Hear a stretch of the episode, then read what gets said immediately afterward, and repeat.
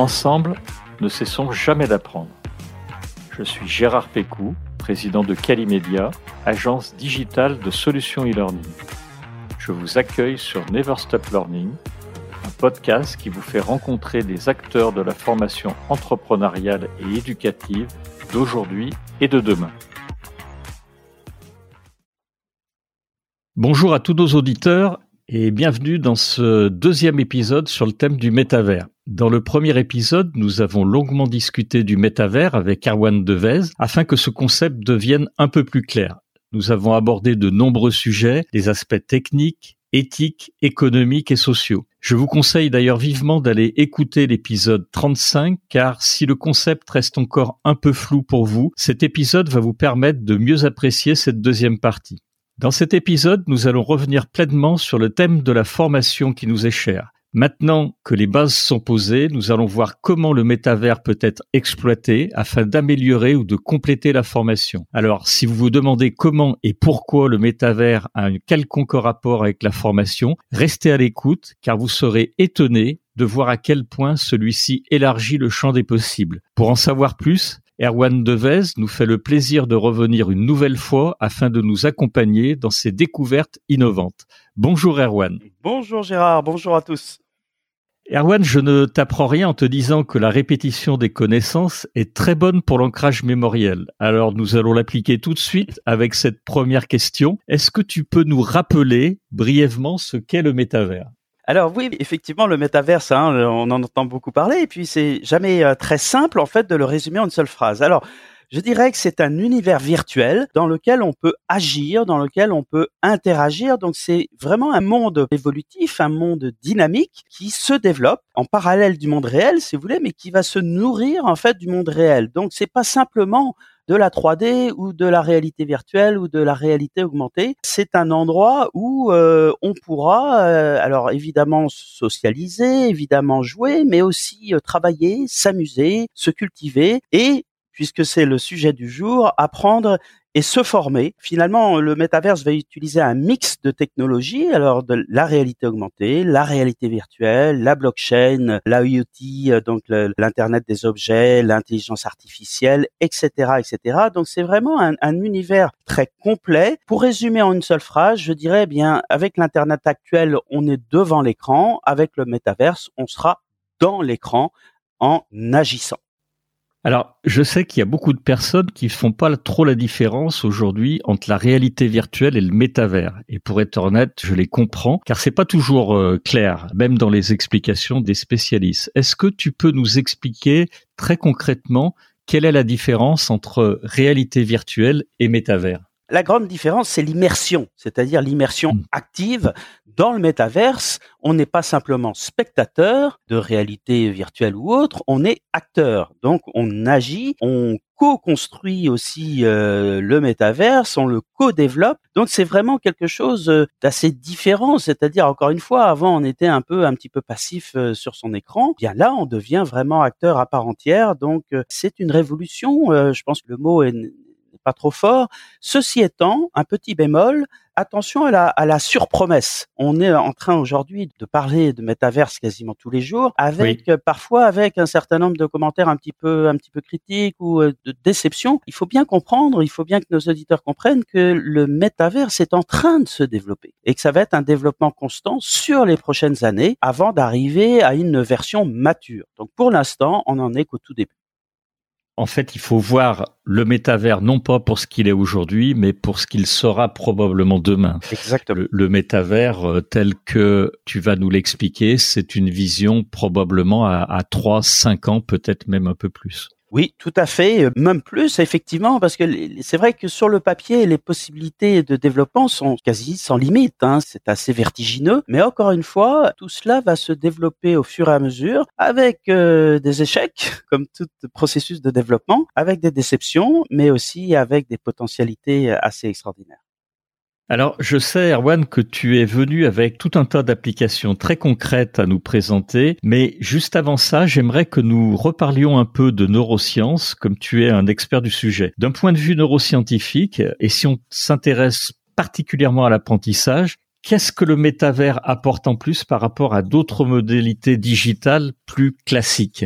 Alors il est intéressant parce que il va jouer en fait sur un certain nombre de registres qui sont absolument essentiels dans l'apprentissage. Alors si vous vous souvenez quand on avait fait notre premier podcast sur l'apprentissage justement, euh, j'étais intervenu sur les fameux quatre piliers de l'apprentissage selon les sciences cognitives, les quatre piliers que sont l'attention, l'engagement actif, le retour sur erreur, évidemment, le retour positif sur erreur, et comme tu en parlais tout à l'heure, la consolidation de l'apprentissage qui se fait par la répétition. Et alors là, sur ces quatre points, évidemment, le métaverse est tout à fait intéressant. Alors notamment sur le point 2 et le point 4, c'est-à-dire sur l'engagement actif, eh bien, le métaverse, et on va le voir tout à l'heure de façon très concrète, nous permet des immersions tout à fait euh, actives, si tu veux, en complémentarité du monde réel. Donc euh, sur euh, la question de l'engagement actif, ben, le métaverse va être tout à fait intéressant. Et puis sur aussi le quatrième pilier qui est la répétition, la consolidation, ben, c'est évident que pour des raisons de praticité, des raisons de coût, eh bien ce sera beaucoup plus simple et, et efficace d'utiliser cette technologie du métaverse que euh, le réel. Encore une fois, et il faut insister sur ce point, rien ne remplacera jamais le réel. On est bien d'accord, le métaverse va arriver en complémentarité, ne va pas se substituer au réel. Mais en complémentarité du réel, eh bien le métaverse, là, il sera vraiment très intéressant. Tout à fait. Je pense qu'il y a une notion importante aussi à, à, rappeler, en fait, une notion, plusieurs notions à rappeler pour cet épisode. Quand on discute du métaverse, il y a beaucoup de notions technologiques qui sont en cours de développement. Tu en avais un petit peu parlé dans le premier épisode, mais ces technologies, elles sont pas complètement terminées ou déployées aujourd'hui. Alors, le métavers et le cerveau, tu nous expliquais dans le premier épisode qu'il fallait aller vers l'hyperréalisme. Je voudrais que tu reviennes sur la notion euh, des yeux puisqu'on s'approche de la définition. Et puis, bien sûr, je crois que tu l'as un tout petit peu évoqué, la notion de social learning, qui est extrêmement importante dans l'univers de la formation. Tu peux nous en dire un peu plus sur ces axes pour compléter ce que tu as dit précédemment? Oui, alors en fait, ça renvoie au fonctionnement du cerveau, c'est-à-dire comment un cerveau se met dans les meilleures dispositions euh, pour ressentir, pour ressentir des émotions, pour apprendre, etc., euh, etc. Alors, ce qui est intéressant, c'est que effectivement, au niveau technologique, aujourd'hui, alors, on a beaucoup misé sur les deux sens que sont la vue et l'ouïe de façon assez logique. Donc quand vous mettez un casque de réalité virtuelle, eh bien vous en prenez plein les yeux et plein les oreilles. Alors c'est déjà intéressant au niveau du cerveau, c'est-à-dire que vous savez on parle de retour sensoriel actif. Si vous voulez entre guillemets tromper le cerveau par une simulation, eh bien il faut jouer sur l'ensemble des sens. Alors si ajouter à la vue et ajouter à l'ouïe, on ajoute les autres sens, et en particulier le sens du tactile, ce qu'on appelle l'aptique, c'est-à-dire ressentir le toucher, ressentir quand euh, vous opérez, ressentir quand euh, vous êtes dans tel ou tel apprentissage, ben, la résistance euh, physique d'un geste, etc. Ben, c'est un peu puissance 10 pour le cerveau, c'est-à-dire que le cerveau va être encore plus bluffé par rapport à cette immersion. Si vous ajoutez un quatrième sens qui est l'odorat, alors il y a des projets en cours, mais c'est pas encore abouti, hein, et puis ça va être évolutif. Eh bien là, vous aurez un retour en fait multisensoriel très actif. Et là, bien le cerveau, euh, pour tout vous dire, le cerveau, il sera plus tout à fait où il est il sera plus tout à fait si l'expérience est réelle ou si l'expérience est de type métaverse euh, monde virtuel. Et les frontières en fait entre ces deux mondes vont s'estomper. Et là, alors dans le cadre de la formation, euh, ce sera évidemment pour le meilleur puisque plus les frontières s'estomperont et plus la qualité de la formation sera au rendez-vous. L'évolution technologique à ce niveau-là est tout à fait intéressante. Pour ce qui concerne du social learning, alors Aujourd'hui, quand on parle métaverse, on parle tout de suite ou on pense tout de suite au, jeu, au gaming et puis à la socialisation. Alors là, il, potentiellement, il y a beaucoup de choses intéressantes, mais mais je souhaite mettre en garde aussi nos auditeurs, il y a un certain nombre de risques et on le voit aujourd'hui d'ailleurs dans les développements des premiers métaverses où il y a des comportements qui sont parfaitement inappropriés. Et donc là, on va être assez rapidement, et d'ailleurs euh, Meta Facebook a déjà commencé à modifier euh, ses contenus parce qu'on va être, on va se retrouver confronté en fait au même problème que nous rencontrons avec euh, les réseaux sociaux actuels, c'est-à-dire des comportements plus que limites, une absence de régulation, une absence de législation. Donc moi, je plaide énormément pour le métaverse, mais plus largement pour l'usage de ces réseaux sociaux sur d'abord un la levée de l'anonymat. Ça me semble absolument essentiel pour garantir en fait un fonctionnement euh, sain de ces nouvelles technologies, mais nul doute que de toute façon, ces questions de régulation et de législation vont être, euh, elles sont déjà sur la table, hein, bien évidemment, mais on voit aujourd'hui hein, très concrètement quand Elon Musk rachète Twitter et, euh, et explique qu'une de ses premières décisions, ce sera de garantir toute la liberté de parole sur son réseau, eh bien, euh, on peut quand même légitimement être un petit peu perplexe. Tout à fait. Alors pour revenir à la formation, je voudrais euh, peut-être un petit peu faire une, une précision parce que souvent ces technologies nouvelles inquiètent. Tu viens de nous dire notamment sur le, le social learning, tu l'as très bien expliqué. Et pour moi, en tout cas, je voudrais avoir ton avis là-dessus, mais ça va pas complètement remplacer la formation. C'est comme d'habitude. Ça va être une nouvelle technologie qu'on va utiliser. Ça sera très probablement une modalité exceptionnellement innovante et très complémentaire à ce qu'il existe aujourd'hui. Mais pour toi, est-ce qu'on va continuer à faire euh, bah, du digital learning, du présentiel, avec à côté euh, effectivement des choses sur lesquelles on pourra aller peut-être aller un peu plus loin avec le métavers? Absolument, absolument. Pour moi, c'est un plus. C'est-à-dire la question n'est pas de se dire c'est où, c'est-à-dire c'est le monde réel ou le monde virtuel, le métaverse ou le présentiel, c'est et. C'est-à-dire que ces nouvelles technologies, et le métaverse en particulier, va apporter un plus qui va permettre d'apprendre plus efficacement, évidemment de développer l'enseignement à distance. On le verra tout à l'heure d'ailleurs avec un exemple euh, avec nos amis vétérinaires, de développer en fait euh, un arsenal de formation bah, qu'on n'aurait pas pu faire dans le réel pour un certain nombre de raisons pratiques. Donc c'est vraiment quelque chose qui s'additionne à l'existant et qui ne remplacera, j'insiste beaucoup là-dessus, et pourtant je suis un défenseur de ces technologies, mais j'insiste beaucoup là-dessus, qui ne remplacera jamais, jamais la plus-value du présentiel. Donc, euh, il s'agit de réaliser un bon mix entre le digital learning, le metaverse et le présentiel. D'accord. Merci euh, Erwan pour ta réponse. Alors on va euh, aller vers quelques applications que tu nous as sélectionnées. La première application concrète euh, dont nous allons parler est issue d'une entreprise dont le nom est peut-être familier pour certains de nos auditeurs puisque j'avais reçu Jérôme Leleu le CIO de Sims 4 Health dans l'épisode 8 du podcast Never Stop Learning. Est-ce que tu peux nous parler de ce que fait Sims 4 Health grâce à toutes ces technologies? Oui, alors c'est une euh, entreprise qui euh, agit sur le domaine de la santé et plus particulièrement auprès des professionnels de la santé pour les aider à mieux travailler.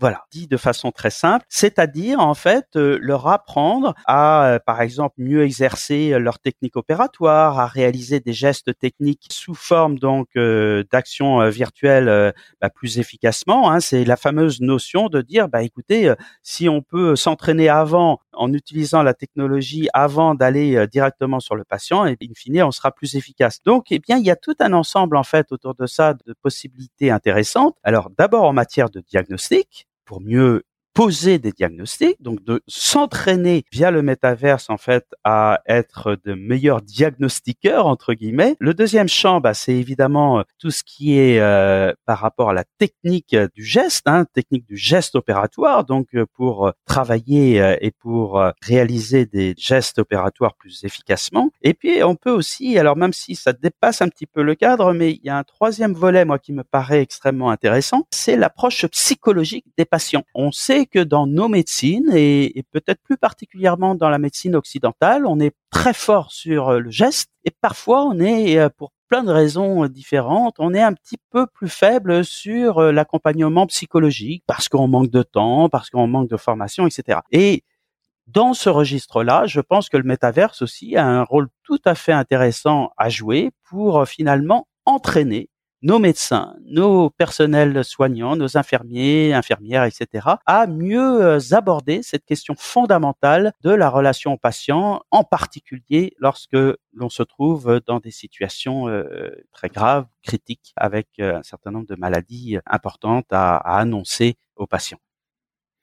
On peut imaginer effectivement comment ces nouvelles technologies vont être utilisées. Moi, ça me rappelle deux épisodes qu'on a enregistrés. L'un avec euh, le docteur Blaise Debien, qui est médecin responsable pédagogique au centre d'enseignement des soins d'urgence euh, de l'Hérault 34, donc le CESU 34. Et lui, en fait, pour en avoir parlé avec lui, il aimerait effectivement avoir quelque chose de plus immersif puisque il fait travailler les chirurgiens, les urgentistes, euh, les ambulanciers sur des cas réels avec des mannequins, notamment des mannequins très sophistiqués avec des puces RFID. Et pour avoir quelque chose de plus immersif, en fait, c'est après s'être promené dans les carrières de lumière des Beaux de Provence qu'il a imaginé de filmer des accidents, de les projeter sur des murs d'images en Dolby stéréo pour avoir le plus euh, d'immersion possible. Mais on voit bien avec ce que tu nous décris, et j'invite d'ailleurs les auditeurs à aller cliquer sur le lien de Sims Forels, comme ça ils se feront une meilleure idée de ce qui se passe. On va encore pouvoir aller plus loin que ça. Il y a un deuxième exemple en fait, euh, là aussi euh, qu'on avait enregistré, on en avait parlé dans un épisode, qui était le professeur Marc Ichou, qui est un oncologue réputé euh, à Montpellier et surtout le directeur de l'Institut du cancer de Montpellier. Et ça rejoint d'ailleurs la partie psychologique que tu évoquais tout à l'heure, puisque chaque année, sauf pendant le Covid, ce qui serait déjà une bonne raison d'avoir un autre système, il faisait ou il fait toujours intervenir une troupe de théâtre pour apprendre aux étudiants à annoncer une mauvaise nouvelle. Alors aux étudiants, aux médecins, en fait, et ça on voit très bien les applications que ça peut avoir parce que quand tu interagis comme tu l'as expliqué avec un avatar, que tu peux lire jusqu'à lire ses vraies émotions, ça va être des outils qui vont être formidables là-dessus. Oui, exactement. Et là, tu vois, c'est absolument passionnant ce que tu viens de dire parce qu'on voit en fait tout le développement possible. On va passer par exemple du mur d'image dont tu parlais, donc ce mur d'image avec les accidents, etc., à l'étape d'après. C'est-à-dire qu'on sera plus encore une fois devant l'écran, mais dans l'écran. Et là, ça devient évidemment euh, tout à fait intéressant. Après cette question, voilà, de mieux accueillir les patients, de mieux les accompagner au niveau de leur maladie, mais aussi au niveau évidemment euh, des dimensions plus psychologiques, on voit bien en fait tout l'intérêt de cette nouvelle technologie. C'est-à-dire que c'est pas faire de la techno pour faire de la techno. C'est pas faire de la techno pour se déshumaniser. C'est tout l'inverse. C'est se servir de la techno au service de l'humain au service de pratiques professionnelles qui seront plus efficaces, qui seront plus adaptées, et donc, in fine, hein, euh, ce sera le patient qui sera gagnant. Donc, euh, il faut pas se tromper de combat, j'allais dire. C'est-à-dire que toute cette nouvelle technologie, évidemment, suscite beaucoup de questions, et c'est tout à fait normal. Il faut les aborder ces questions. Il faut peser d'ailleurs pour essayer d'aboutir à un métaverse le plus éthique et humain possible. Mais encore une fois, il y a des potentialités absolument extraordinaires et donc ce serait en fait quasiment une faute professionnelle de ne pas utiliser cette nouvelle techno pour mieux travailler. Donc allons-y avec curiosité, avec intérêt, avec sens critique et je pense que vraiment on aura tout à gagner.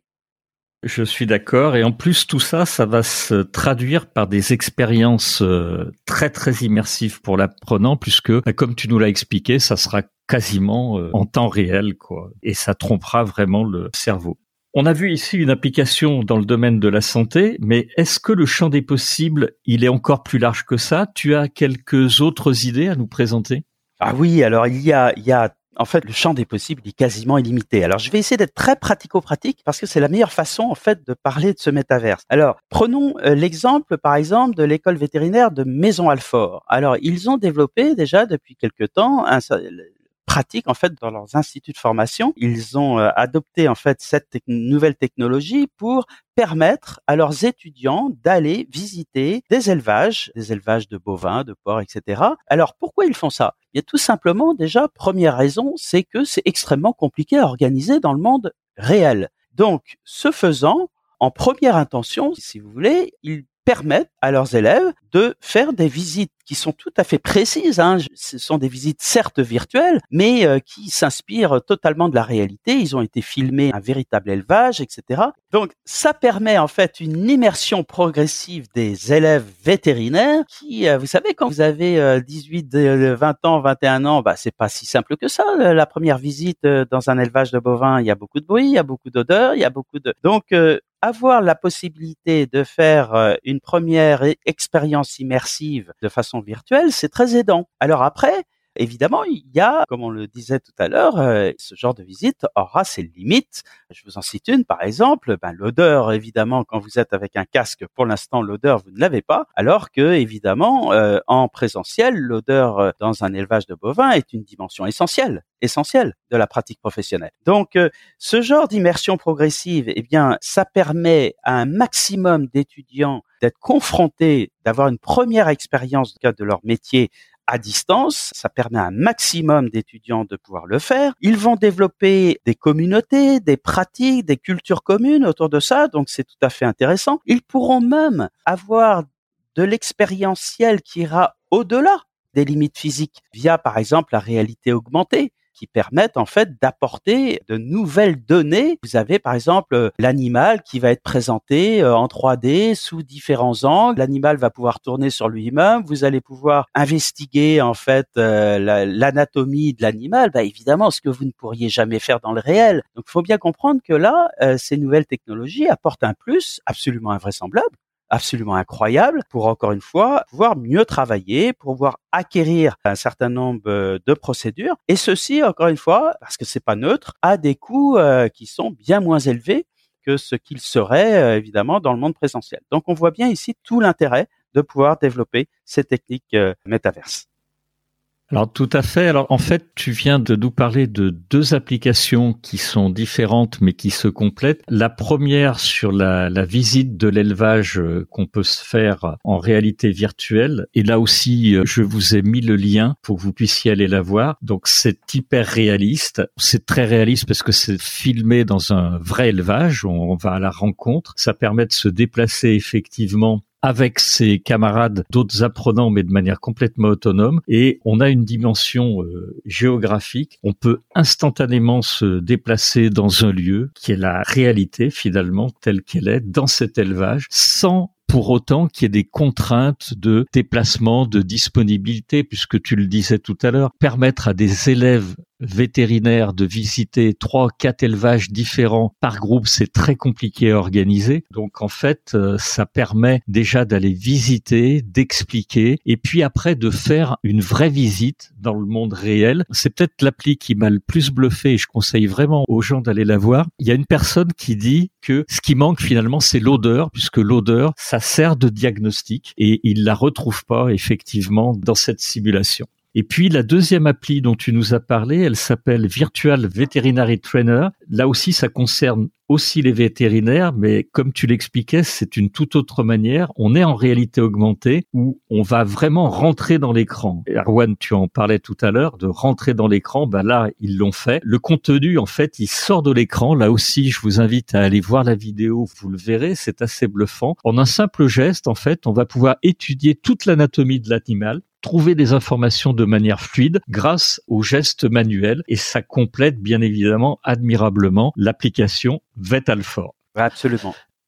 Je crois que tu avais également d'autres applications euh, pour qu'on sorte un peu du domaine de la santé humaine et animale. Tu voulais nous parler d'applications, notamment dans le domaine de l'environnement, avec, je crois, quelque chose qui est en cours de développement avec Nvidia, si je ne me trompe pas. Absolument. C'est un projet de développement qui va mettre des années évidemment à se monter, mais Nvidia effectivement travaille en fait sur la création d'un jumeau numérique, si vous voulez, de la Terre. C'est-à-dire qu'ils vont essayer de modéliser la Terre. Et pourquoi ils vont le faire? Eh bien, pour essayer de prédire en fait les effets du changement climatique. Donc, pour avoir un outil de prévision, si vous voulez. Donc, on va simuler dans le monde virtuel un certain nombre d'expériences pour pouvoir apporter une réponse aux problèmes du monde physique. Vous vous rendez compte le potentiel en fait euh, intérêt du développement de ce projet. Alors encore une fois, hein, beaucoup d'humilité et beaucoup de prudence. Rien ne dit que ce sera possible.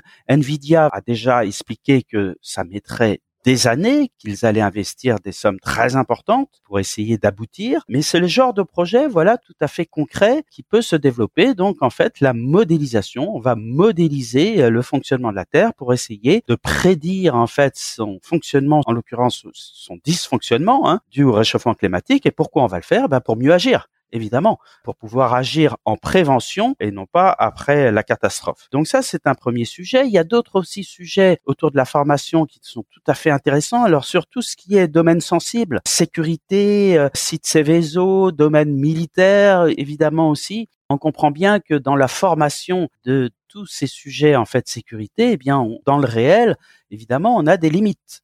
On peut pas faire n'importe quoi pour essayer de simuler euh, une catastrophe nucléaire ou un combat. Donc euh, ben là encore, sur ce domaine plus particulier, eh bien le métaverse offrira des possibilités tout à fait intéressantes de pouvoir finalement se confronter à la réalité, mais évidemment sans prendre euh, le moindre risque pour pouvoir eh bien s'entraîner de la meilleure façon des possibles et puis eh ben, dans le cas des sites sensibles pour éviter les catastrophes le plus possible et puis dans le cas du monde militaire ben, pour être euh, plus efficace dans les opérations à mener. Et Dieu sait si euh, l'actualité, évidemment, nous sensibilise sur cette question.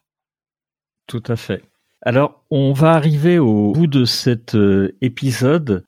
Je vous ai mis donc les liens qui vont vous permettre d'accéder aux différents types d'exemples euh, dans la description de l'épisode. Donc, euh, vous pourrez revoir donc les trois applis que Erwan a sélectionnées pour vous, donc Sims for Health, Vetal4 et Virtual Veterinary euh, Trainer. Je voulais en conclusion, et tu pourras compléter, Erwan, que encore une fois, c'est un épisode qui est un peu futuriste, qui est censé donner une vision de l'avenir, de ce qui pourrait se passer. Et je voulais rappeler qu'il faut pas voir le métavers, encore une fois, au travers de ce qu'il est aujourd'hui, mais de ce qu'il sera probablement demain et de, de son potentiel. Encore une fois, les formateurs en feront des choses extraordinaires et comme d'habitude, ça va être une, une modalité, à mon avis, qui sera euh, fantastique et qui va aider les formateurs, les ressources humaines sur bien des domaines. On le verra et on, on inventera tout ça euh, ensemble. Je voulais te remercier, Erwan, peut-être que tu nous donnes ta propre conclusion avant de conclure définitivement cet épisode. Non, bah, je te rejoins alors mille fois, euh, cher Gérard, sur cet aspect-là, c'est-à-dire que par rapport à toutes ces nouvelles technologies, il faut sortir euh, de cette dichotomie entre d'un côté une, espèce d'adoration béate et puis de l'autre une diabolisation excessive. Voilà, il faut essayer d'aller vers euh, la connaissance, d'essayer d'abord de comprendre, d'essayer aussi d'exercer son sens critique. C'est très très important que le grand public puisse, au travers de la connaissance, pouvoir exercer son sens critique. Parce que évidemment, il y a des risques. J'en ai parlé tout à l'heure euh, par rapport à l'aspect socialisation comportemental sur ce type de technologie. Il y a des risques, il y a des besoins essentiel de régulation. On est tous d'accord pour dire ça, ou quasiment tous d'accord pour dire cela. Mais il y a aussi un potentiel extraordinaire et donc euh, il faut encore une fois, on revient à la même à la même conclusion encore et toujours, c'est de dire que cette technologie doit être au service de l'humain. La technologie pour la technologie n'a aucun sens. La technologie au service de l'humain a toute sa place. Voilà. Très belle conclusion. Je te renouvelle mes remerciements, Erwan, pour ces deux épisodes euh, qui nous ont permis d'aller un peu plus loin sur le métavers, même beaucoup plus loin. Et puis, je voulais remercier également les nos auditeurs qui sont allés euh, avec nous et qui nous ont accompagnés jusqu'au bout de ce podcast. Et N'hésitez pas à nous faire part de vos commentaires sur les réseaux sociaux. On diffuse sur absolument toutes les plateformes. On poste euh, sur LinkedIn, Facebook, Twitter. Donc vous pouvez commenter vraiment tous ces épisodes et interagir bien sûr avec Erwan Devez ou avec moi. Un dernier mot peut-être, euh, cher Gérard. Je vais... Bravo, bravo à vous, bravo à Calimedia pour faire toute cette effort de pédagogie positive. Je trouve que c'est extrêmement important, surtout sur ces questions qui suscitent encore une fois à juste titre énormément de voilà de préoccupations, de doutes, etc. Et je trouve que l'esprit dans lequel vous menez vos podcasts Never Stop Learning est essentiel et va bien au-delà d'ailleurs du simple aspect euh, entreprise ou apprentissage, etc. Une dimension aussi sociétale très importante. Donc bravo à vous. Bah écoute, euh, un grand merci. Ces paroles me touchent beaucoup. Je te dis à très bientôt, Erwan. Merci à vous. Au revoir. À bientôt.